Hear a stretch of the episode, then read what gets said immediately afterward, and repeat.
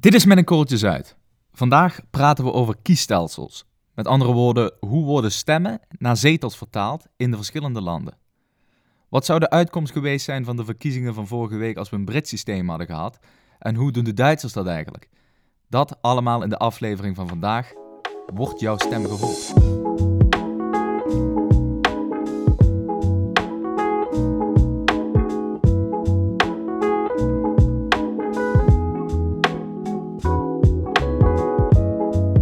Ja, heb jij gestemd, Max, vorige week? Ik heb gestemd, ja. Mooi. Ja, hadden we natuurlijk geheim eh, wat dat is, hè? Stemgeheim. Stemgeheim. Groot goed. Niks, geen, geen flauwekul. Hey, maar wordt je stem gehoord? Eh, meteen even met, eh, met de deur in huis. In Nederland wel, hè? In Nederland wel, zeker. Ja, ja, ja, ja. ja dat klinkt natuurlijk eh, logisch, maar dat is het misschien niet, hè? Want in heel veel landen, eh, hè, denk aan Amerika, denk aan Groot-Brittannië, wordt in sommige geva- gevallen jouw stem ja, gewoon niet gehoord. Wordt in, de- in de prullenbak eh, gegooid eigenlijk. Ja. Maar dat zullen we vandaag eens uitleggen hoe dat zit. eh, hè, hoe verschillende landen omgaan met het tellen van die stemmen. En hoe ze dan uiteindelijk tot ja, die zetels komen in hun parlementen. Of een president in Amerika. Ja. We hebben het al vaker gehad over de Amerikaanse stelsels. Ja, Of het Amerikaanse stelsel. Met gerrymandering en eh, noem het allemaal maar op. Verschillende districten. Een beetje, ja, dus niet representatief systeempje. Kun jij dat nog even kort eh, uit de doeken doen? het Of je beginnen Amerikaanse. met Nederland? Nee, Ja, nee, dat is goed. Ja, want er zijn Omdat eigenlijk... we die alles vaker gedaan hebben, dacht ik, ja, nou Ja. dan... eh, Ja, nee, precies.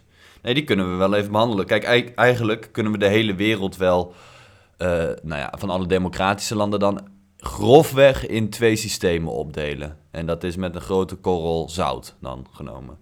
Eh, je hebt het meerderheidsstelsel, ofwel het first past the post eh, system. Dat hebben ze in Amerika, dat hebben ze in Groot-Brittannië. En dat houdt in dat je je land gewoon opdeelt in eh, ja, noem het regio's, noem het provincies, wat dan ook, staten. Ehm, en per, en dan heb je verkiezingen en dan ga je per regiootje of per staat ga je eh, de stemmen tellen. En wie daar dan de meeste stemmen krijgt, die wint die regio. Ehm, logisch zou je zeggen. eh, nou ja, logisch. Dat houdt dus ook in dat als jij in, eh, eh, in Leeds woont. En eh, ik, weet, ik weet uit mijn hoofd niet wat ze in Leeds stemmen hoor. Maar eh, stel, daar eh, pakt de Conservatives pakken 55% van de stemmen. En, de, en Labour pakt eh 45% van de stemmen. Mhm.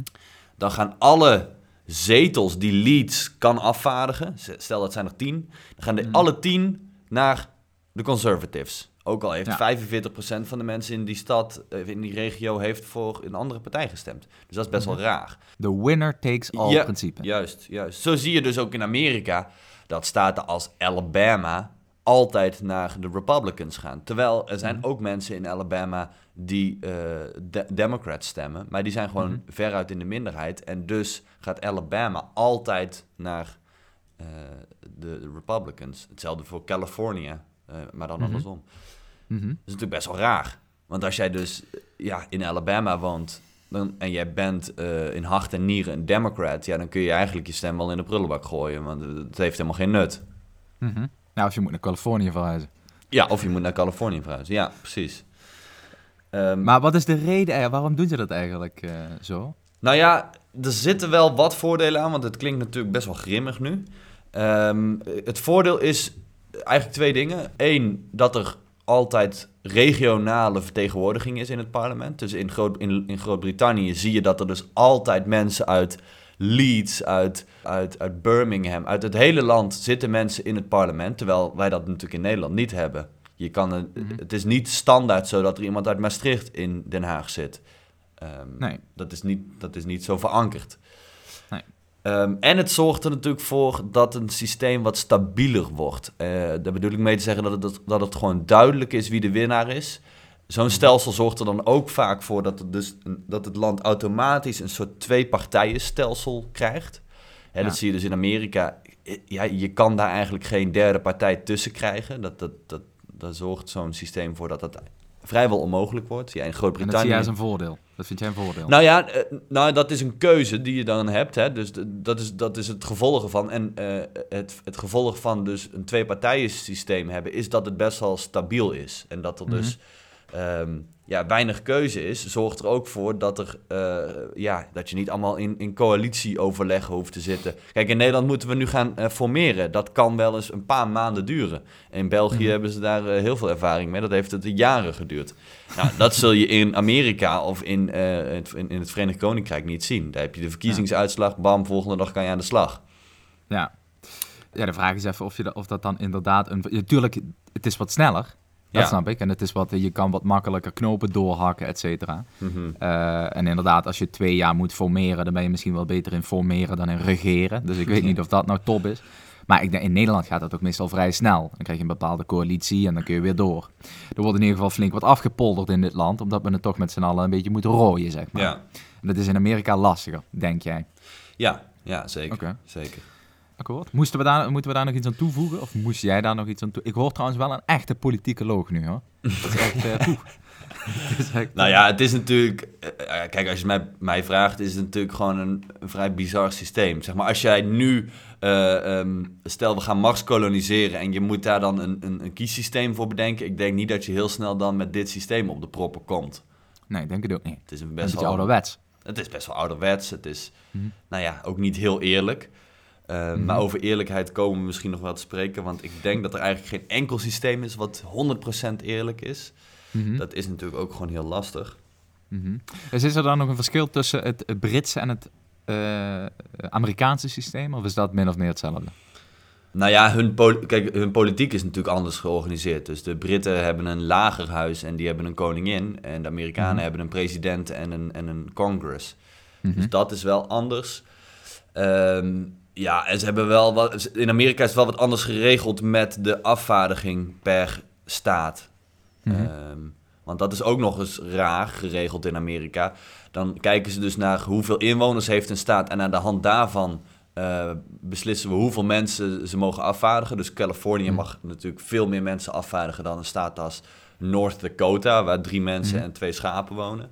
Ja, bedoeld voor de House of Representatives. Ja, ja, Dus precies. voor de, ja, de- de. Tweede Kamer als het ware. Ja, ja, ja, ja. Maar de, in, de, de, in de Senaat is iedereen gelijkwaardig. Ja. De Eerste Kamer. Dus Hawaii mag evenveel senators afvaardigen Precies. als eh, Californië. Ja, iedere staat heeft twee senators, inderdaad. Dus dan heeft een, een staat als ja, Hawaii met een paar, honderd, ja, paar honderdduizend inwoners... heeft veel meer macht in vergelijking dan Californië... wat gewoon de negende economie ter wereld zou zijn als het een eigen land zou zijn. De meerderheid kan nooit de minderheid onderdrukken. Ja, dat is, dat is het idee daarachter inderdaad. Ja, ja. En dat wordt dan dus gebalanceerd met het House of Representatives... die wel dus een, eh, een soort van evenredige vertegenwoordiging heeft naar het aantal inwoners. Ja, precies. Ja. En nu zag ik dus een plaatje eh, op Twitter, geloof ik, of op Instagram, ik, ik weet niet eh, precies meer waar. En dat liet zien wat de uitkomsten zouden zijn van de Mhm. Nederlandse verkiezingen vorige week, 17 maart. Ja. Als we zo'n, noem dat dan maar even Anglo-Saxisch systeem hadden. Ja, volgens mij dat plaatje dat stuurde ik eh, in onze WhatsApp-groep. Ja, en dan zag je echt een, echt een exorbitante meerderheid voor de VVD. Ja, Maar echt, ja, gewoon eh, bijna 15 keer zoveel dan de overige partijen. En de rest van de partijen die zit een beetje in de marge mee te, mee Ja, te precies. eigenlijk. nou je zou, ik, heb het, eh, ik heb het meer voor me. Want nou, dan moeten we misschien eerst even uitleggen hoe het in Nederland geregeld is. En dan, eh, of nou ja, weet je, inderdaad. Als wij in Nederland een, een Amerikaans stelsel hadden gehad... en dan laten we even voor, de, ja, voor het gedachte-experiment... eh, in plaats van staten hebben wij gemeenten. Want ik heb hier het plaatje voor me met eh, ja, de gemeenteuitslag... of de verkiezingsuitslag per gemeente. Dus we hebben ongeveer 300 gemeenten. Dus stel dat we dan ongeveer 300 zetels in, in de Tweede Kamer zouden hebben. Mhm. Als wij een Amerikaans systeem zouden hebben, eh, dan zou de, de VVD in de Tweede Kamer komen met 288 zetels. Ja, dat is, dat is redelijk veel. Die zouden, ja, die zouden in hun eentje alles kunnen bepalen. Natuurlijk is het Mhm. een beetje flauw om dit één op één door te trekken, want ja, het, het stemgedrag zou natuurlijk ook anders zijn van mensen als ze weten hoe een systeem werkt. Mhm. Ehm, maar het, het geeft wel aan hoe scheef het is, want de VVD is in bijna alle gemeenten de grootste geworden. Ja. En dat is natuurlijk wel scheef. Gelukkig hebben wij het in Nederland niet zo geregeld. is iets anders bij ons. Wij Veel hebben, representatiever, hè? ja, wij hebben eigenlijk eh, het andere stelsel wat wereldwijd eh, wel veel gebruikt is. Evenredige vertegenwoordiging heet dat. Ja, dat houdt gewoon in dat je, dat je stem telt. Dus wij, eh, wij, wij, wij gaan met z'n... hoeveel mensen mogen er stemmen? 12 miljoen of zo? Hm. We gaan met z'n 12 miljoenen stemmen. en aan het eind van de dag gaan al die stemmen op één hoop. En eh, dat, delen, dat totale aantal wat, wat gestemd is, delen we door 150. Want er zijn 150 zetels. Nou, eh, en zoveel stemmen heb je nodig om één zetel in de Kamer te bemachtigen. Ja. Dat is Nou, vrij, ja, ja. eh, vrij simpel eigenlijk. Ja, ja, ja. ja. Maar dan heb je dus wel dat iedere... Nou ja, ik wil ze niet...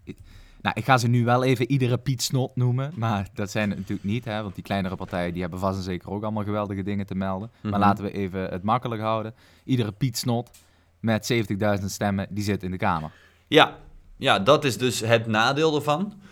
Eh, en wij hebben dus geen regionale vertegenwoordiging. Ehm, ja. je ziet ook dat ehm, als, je echt, als je echt kijkt naar waar Kamerleden vandaan komen, is de Randstad oververtegenwoordigd. Ja, dat viel me op. eh, op die, die, die kieslijst met al die namen erop Mhm. staat eh, volgens mij ook de gemeente waar die mensen dan eh, woonachtig zijn. Ja. Of, er stond ook trouwens een, een beste man uit New York op, maar goed. Oh, volgens mij voor de VVD ergens, volgens mij zeteltje ergens in, diep in de 60, maar goed. Ehm, dat was vrij randstedelijk georiënteerd. Ja, nou ja, ze zetten het er natuurlijk bij omdat er toch veel mensen zijn, zeker uit de, de periferie, dus, dus Limburg en, en Drenthe, Groningen, die toch willen stemmen op mensen die, nou ja, die weten wat er in hun regio speelt. Mhm. Dus Eigenlijk is het ook helemaal niet zo gek. Nee, zeker niet. Zeker niet. Ja, en dat is Dat dus het nadeel bij ons, is dat we dat niet automatisch hebben. Maar dat Mhm. je dat, eh, nou ja, je hoopt er dan misschien op dat er iets meer vertegenwoordiging uit je regio komt. Maar dat is dus precies wat ze in Duitsland wel doen, bijvoorbeeld. Om Ja. aan zo'n volwassen eh, democratie te hebben. Dus daar kun je gewoon regionaal nog... eh, dus kun je eigenlijk... Je kan eigenlijk twee keer stemmen in Duitsland. Mhm. Je kan en... eh, of je moet eigenlijk op de regionale eh, vertegenwoordiger stemmen. En dus je krijgt een, stem, je krijgt een, je krijgt een stembiljet. En aan de linkerkant staan allerlei regionale vertegenwoordigers van nou ja, alle partijen die in de regio aanwezig zijn. Mhm. En rechts staan de landelijke partijen. In Duitsland kiesdrempel van 5%. Dus je moet wel redelijk van goede huizen komen in Duitsland om daar eh, in de nationale politiek van betekenis eh, te worden. En dus je moet twee stemmen uitbrengen. Eén op een regionale vertegenwoordiger en twee op de eh, landelijke partij die past in jouw politiek-filosofische straatje. Ja, ja. Ja, Maar wat krijg je dus? Dat is wel, ja, wel boeiend, want het kan zomaar zijn. Kijk, in Duitsland heb je 598 zetels. Ja? zo.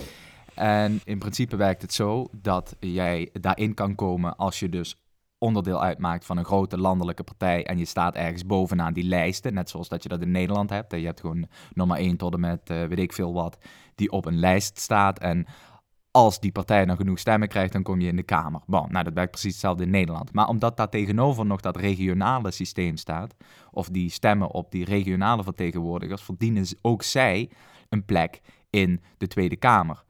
Het zou zomaar kunnen, dus de Bundestag is dat hè, in Duitsland. Het zou dus zomaar kunnen zijn dat hele goede representanten van een bepaalde regio niet behoren tot een partij die nou eh, het geweldig goed doet in de Tweede Kamer en dus op basis van de landelijke uitslagen helemaal niet in die Kamer zou moeten komen. Maar omdat hij toch in de regio genoeg stemmen heeft verdiend, krijgt hij een zetel. Als dat er nou meer zijn dan die 598, dan zetten ze gewoon een aantal zetels bij. Gaan ze gewoon Omdat stoelen erbij toch- zetten. Dan zeggen ze stoelen erbij zetten. dus bijvoorbeeld, nu hebben ze iets van 633 of zo. Oh, Dus gewoon echt significant meer stoelen erbij zetten. Letterlijk, zeteltjes erbij zetten.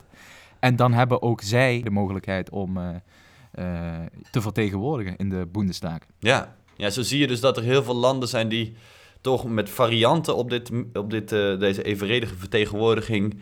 Ja, de, de, de, de, de, de nadelen ervan proberen te, te maskeren. Dus zij hebben wel een, een soort van regionale vertegenwoordiging. Eigenlijk heeft Nederland misschien wel het meest standaard, makkelijkste, simpelste systeem. En ik, denk ook, ik heb, nou ja, ik heb niet alle kiesstelsels van de hele wereld bekeken, maar ehm, voor wat ik, voor wat ik heb onderzocht, ben ik van mening dat Nederland misschien wel het beste kiesstelsel heeft ter wereld. Want Hmm. er zijn natuurlijk meer landen die het systeem van Nederland hebben, bijvoorbeeld Israël. Die Mhm. hebben hetzelfde. Maar op één punt verschillen die. En dat zie je bijvoorbeeld ook in landen als Italië. Je bent president. Dat, maar ook eh, het, eh, het volgende. Namelijk, je hebt een verschil tussen een open list en een closed list. Eh, en dat, Mhm. dat houdt gewoon in dat je in Nederland hebben wij een open list. Dus je kan met voorkeur stemmen, kan je iemand erin stemmen. Dus bijvoorbeeld eh Marieke Koekoek van Volt. Marieke Koekoek. Die, is, die, is met, die stond op plek 4. Dus die zou er in principe niet inkomen, want Volt heeft drie zetels gekregen. Maar zij heeft voorkeurstemmen gekregen. En daardoor is zij alsnog eh, heeft zij een plek gekregen. Wel Eh, lullig voor die nummer drie dan. Of voor die ja. nummer, weet ik veel, van wie ja, dat is vrij, vrij lullig voor de nummer 3. maar natuurlijk wel democratischer om haar die plek te geven. Ze heeft meer stemmen gekregen. Simpel. Mhm.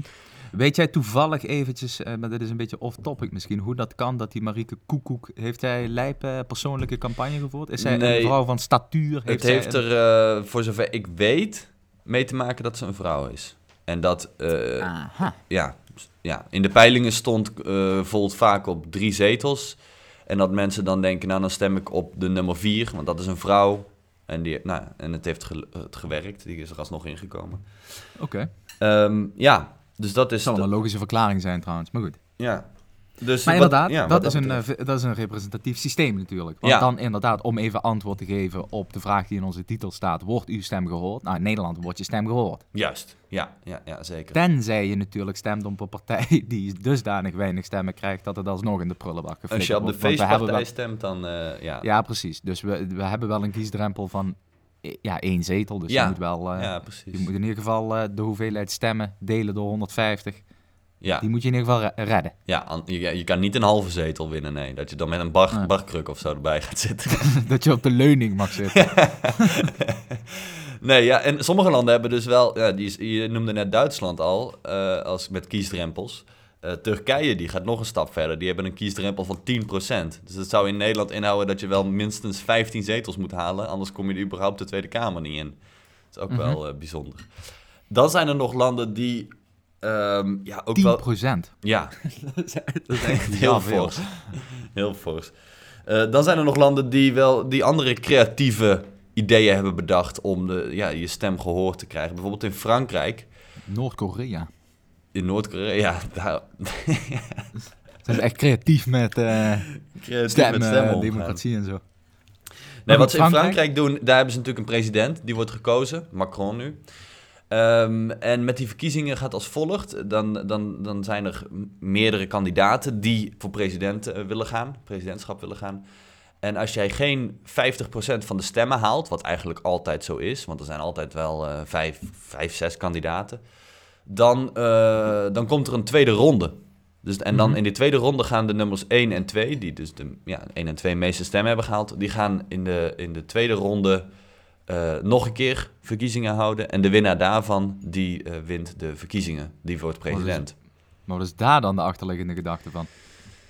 Ehm, nou ja, dat er toch een soort van... Kijk, je zag bijvoorbeeld... ehm, ik geloof dat het in de jaren 90 was, Jacques Chirac. Die kreeg dan in de eerste ronde iets van 18 stemmen. En Le Pen, de, de, de, de pa van de huidige Marine Le Pen... Dat was Mhm. een eh, extreemrechtse Mhm. Ehm, die kreeg iets minder, 12% geloof ik. Nou, die gingen in de tweede ronde tegen elkaar. En dan leek het in de eerste ronde alsof ze vrij dicht tegen elkaar aanlagen. Maar er waren natuurlijk nog een stuk of zes andere kandidaten die ook allemaal stemmen kregen. En in de tweede ronde zag je dus dat er heel veel mensen waren die absoluut niet wilden dat Le Pen president zou worden. En in de tweede ronde kreeg eh, Jacques Chirac iets van 85% van de stemmen. Mhm. Ehm, ja, ja, dus dat is misschien een beetje het idee erachter. Om dan toch een soort tweede keus, wat, wie zou je dan willen? En dan wordt het misschien iets duidelijker. Mhm. Zo Dat zie je ook eh, in, eh, in Ierland. In Ierland hebben ze een stemsysteem. Ik ben nog, ja, ik, ik begrijp het nog niet helemaal. Het is vrij eh, lastig, maar daar gaat het aan de hand van ranking. Je moet dus, als je gaat stemmen in het stemlokaal, moet je niet zoals bij ons één iemand aankruisen. Nee, maar je gaat een soort nummering maken van wie vind ik het beste.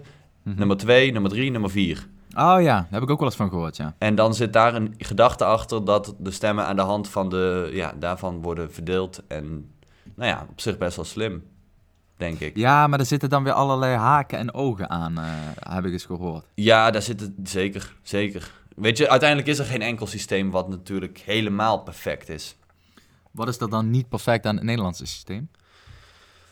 De regionale vertegenwoordiging. ehm, Dat het toch... Maar Nederland is eigenlijk een regio. hè? ja, daarom, Laten Nederland we is natuurlijk heel klein. Ja, dat klopt. Ja. Ja, ja, Want eh, over regionale vertegenwoordiging, ik weet toevallig in Japan Mhm. eh, is dat echt een probleem, omdat daar eh, de regio en dan het platteland super erg is oververtegenwoordigd. Japan is een land waar meer dan 50% van de bevolking op minder dan 2% van eh, het, het, het, het oppervlakte woont. En wat krijg je nou? Je hebt daar ook een districtenstelsel.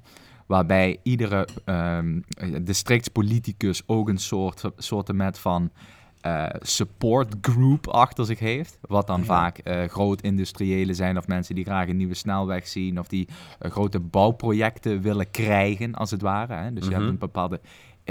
dat zijn eigenlijk influencers. En die steunen dan eh, zo'n zo'n zo'n regionale politicus, zodat hij in de Kamer kan komen. En eh, dan krijgen ze in ruil daarvoor allerlei, nou ja, zoals ik zei, prestigeprojecten en noem het allemaal maar op, om flinke zakken geld te verdienen. ja, ja. Maar nu is het zo dat je in, eh, in Japan zijn dus de, de, ja, eigenlijk een beetje vergelijkbare partijen als de VVD. Hè, dus de liberalen zijn daar Mhm. aan de macht. Maar in de steden zie je dat helemaal niet terug. Dus als het aan de steden lag, en het- daar liggen nogal wat grote steden, Tokio, Osaka, Nagoya, noem het allemaal maar op. eh, dan zou die verdeling totaal anders zijn. Net zoals dat je dat in Amerika ziet. ja. Zeg maar, dat in de steden wordt totaal anders gestemd dan op het platteland. ja. Maar in Japan is dat wel echt een probleem. Want eh dan liggen ergens in Hakodate, eh, Zuidwest, ligt een fantastische snelweg met nog een viaduct eroverheen en noem het allemaal maar op. Terwijl in sommige delen van, nou ik noem het stad Osaka of, of, of Kyoto, daar is dan geen geld of geen draagvlak voor het bouwen van een nieuwe eh, haven of zo, Hmm. zeg maar iets. Hmm. En dat, eh, dus dat regionale systeem is leuk, maar vooral voor de mensen die dan ook regionaal goed vertegenwoordigd worden. En het werkt natuurlijk wel bepaalde corruptie ook in de hand. Hè? ja. Je hebt trouwens, dat is een grappig feitje, je hebt in Japan een partij zitten en die heet eh, de NHK-partij. En het is in het Japans is dat de Yushinryo o Shiharawa Naihoho o Om maar even een korte naam te verzinnen natuurlijk voor je partij. ja. En dat is de party that teaches how not to pay the NHK license fee. Dus dat is een one-issue partij die zich alleen maar druk maakt over het feit dat mensen moeten weigeren om eh, de, het tv-abonnement niet te betalen. Nu weet ik overigens uit onze ervaring in Italië dat het ook altijd een sport was om maar zo min mogelijk van die eh, tv-kanonen te betalen Ja. Omdat het, het hoeft eigenlijk niet, maar je krijgt het altijd een rekening gebracht. Nou, datzelfde is in Japan, daar hebben ze dus een politieke partij voor opgericht. En let wel, die zitten dus in de, in de Kamer. Vet. Dus die, die zijn vertegenwoordigd.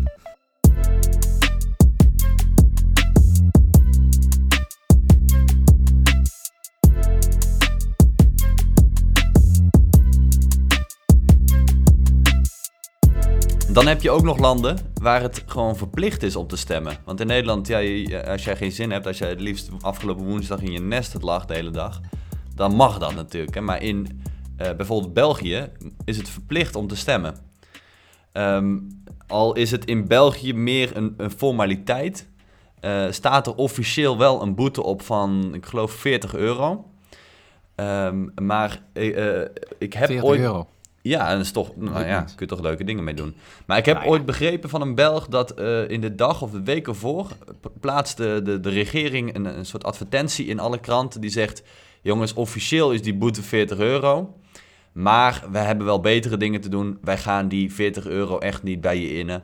Eh, die die boete gaan we je niet eens sturen. Ehm, Mhm. Ja, dus het is meer een formaliteit dan dat het echt eh, gehandhaafd wordt. Mhm. In Australië wordt het wel gehandhaafd. ehm, en vrij streng ook. Maar eh, is het heel makkelijk om, om eronder uit te komen. Ik, ik begrijp zelfs dat als je in Australië, als ze je dan pakken, zeggen: hey, Max, jij hebt niet gestemd. Boete. als je dan zegt: ja, luister, eh, vanuit mijn geloof mag ik niet stemmen. Dan, ja. dan is het ook prima. Dan, dan laten ze je ook gaan, gaan. Zijn er geloven die zeggen dat je niet mag stemmen? Geen idee. Nou, ik denk trouwens dat wel bepaalde, misschien fundamentalistischere eh, christenen, joden of, eh, Ja. eh, moslims zich niet per se willen conformeren aan zo'n democratisch bestel. Dus dat die echt wel geloven in, Mm. eh, in de theocratie. Ja, ja, En dat ze misschien om die reden zeggen van, nou, die poppenkast met die, met die partijen en die stemmen en het fatsoenlijk regelen, dat doen we liever zelf. Ja, ja precies.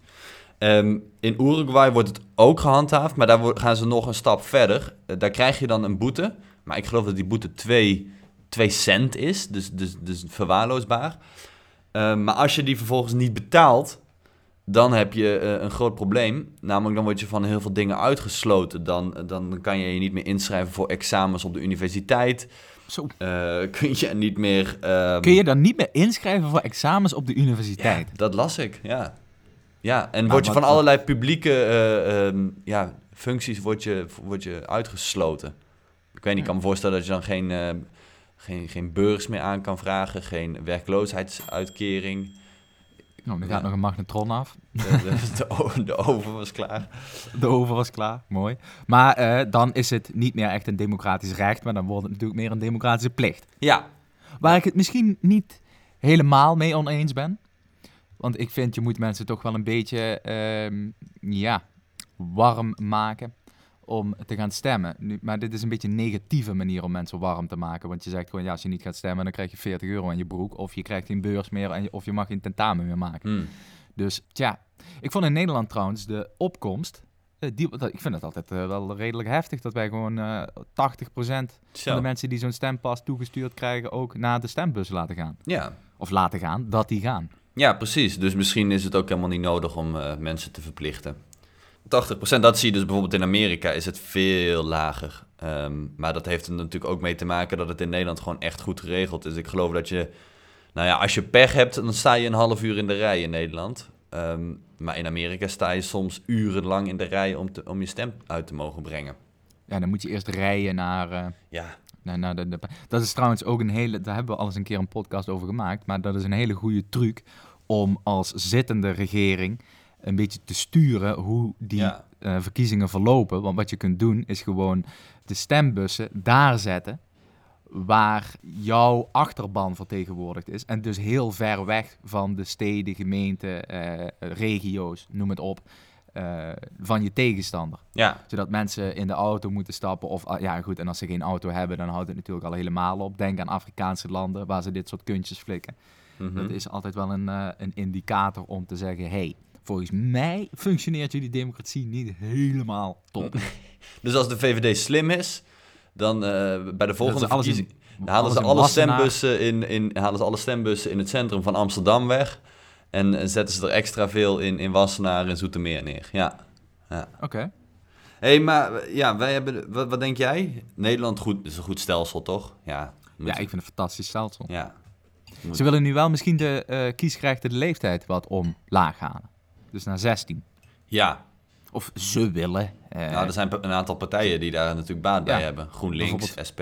Ja. Ja, Volt wil dat ook. Ja. 16. Ja, ja, ja. Ik vind het wel een boeiende... Ik ben er niet per se voor of tegen, maar ik vind het wel een, boeiende discussie. Wanneer mag je iets gaan vinden van bepaalde zaken? Ja, precies. Nou ja, dat is dus, dat, daarmee kun je dus aan, dat, dat laten zien dat er geen enkel systeem perfect is.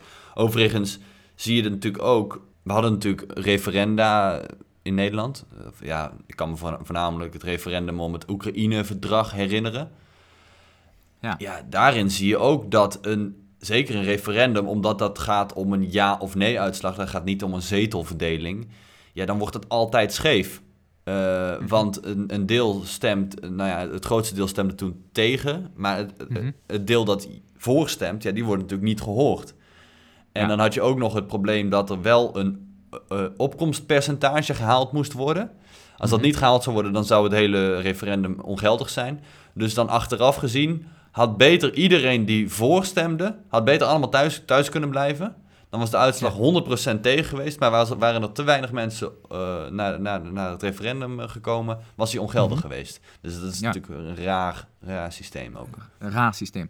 Overigens, eh, referenda. Kijk, dat Oekraïne-referendum, of referendum, referenda in het algemeen. ehm, ik sta daar helemaal niet onwelwillend tegenover. Sterker nog, de meeste mensen die ik ken, die, die zijn daar dus niet voor. En ik heb er altijd discussies over, over eh, of Nederland referenda moet invoeren. Dan wel bindende, dan wel niet bindende, of correctieve of initiërende referenda, whatever. Maar uh, dat is toch hartstikke handig dat de bevolking nog een extra uh, gereedschapje heeft liggen in de democratische gereedschapskist.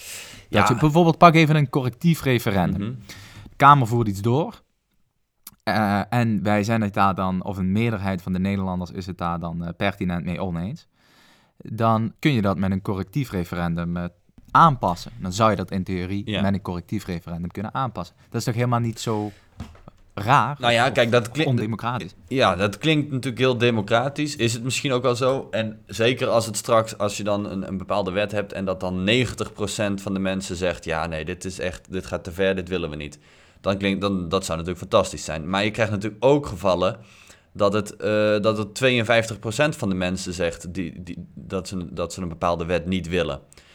Ja, weet je, dan krijg je een soort tirannie van de meerderheid. Want dan is er ook gewoon 48% van de mensen die het wel goed vonden. En dan wordt het Mhm. dus alsnog niet, niet doorgevoerd.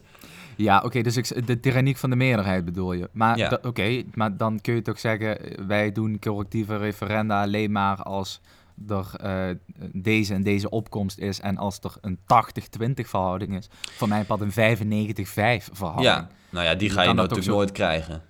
Nee, die ga je nooit krijgen, maar eh, ik 80-20. Als, als het echt, als de, de- als de Kamer nou een echte pertinente fout maakt. Hè, dat het echt, dat ze echt denken van, nou, dit, dit kan niet. Dan zou dat Nou wel ja. grappig zijn als je dat kunt corrigeren Maar ja, kijk, via een referendum. Ik, Ja. ik zit even te denken. Als er, een, als er dus een bepaalde... Dat, zou dan een heel controversiële wet moeten zijn. Dat 80% van de Nederlanders denkt, dit nou, kan pak de niet. avondklok. Pak de avondklok. Ja, ja. Weet je, uiteindelijk... eh, dat betekent dus dat, dat, dat de, de politieke antenne... van eigenlijk het, gro- de grootste... De, de meeste partijen volledig verkeerd is. Die schatten dus vo- volledig verkeerd in wat hun achterban wil. Mhm. En dan zou dat dus in een. Ik, ik, ik kan me gewoon niet zo goed voorstellen dat dat ook daadwerkelijk eh, voor gaat komen. Dat er dus. Dat de, dat de Tweede Kamer zegt, ja, dit vinden wij een goede... Dus een meerderheid van de Tweede Kamer zegt, dit vinden wij een goede wet. En volgens in een referendum zegt 80%, dat is dus compleet het tegenovergestelde, Mhm. zegt, wij willen het toch niet. Ja, het kan, maar ik... Ja, 60-40 dan? ja, dan kom je al steeds dichter bij een. Weet je, het probleem vind ik ook, en dat zag je eh, dus bij dat Oekraï- Oekraïne-referendum. Ehm, weet je, ik, en ik studeerde destijds politicologie, ik had dat hele eh, Oekraïne-verdrag niet gelezen. Het is, dat, was een, dat was een document van honderden pagina's. Weet je, de, wie, wie, wie begreep nou echt waar dat om ging? Niemand, nee, toch? Akkoord, nee, akkoord. Maar dat is ook altijd het argument tegen referenda. Namelijk, en nu zijn we meer een podcast over referenda aan het doen dan kiesstelsels. Maar goed, referenda kunnen onderdeel zijn van je kiesstelsel. Of van je politiek. Kijk, Mhm. Het argument is altijd, bepaalde vraagstukken kun je niet voorleggen aan de bevolking. Nou, daar ben ik het helemaal mee eens. Snap je? Ik vind ook dat eh, het ja, niet zo gigantisch slim is om een heel moeilijk verdrag eh, tussen landen, eh, om daar de bevolking voor te leggen, ja of nee, zullen we dit wel doen of zullen we dat niet doen? Wat je dan ook krijgt, is dat de proteststem, de nee-stem, de anti-stem, die is natuurlijk altijd groter. Want die mensen gaan naar die stem horen, Ja. omdat de mensen die het niks interesseert, die gaan niet. Mhm. Dus ehm, dat. Dat is een heel goed argument eigenlijk om te zeggen, ja, daarom hebben we eh, representatieve democratie, zodat specialisten zich daarover buigen, et cetera, et cetera.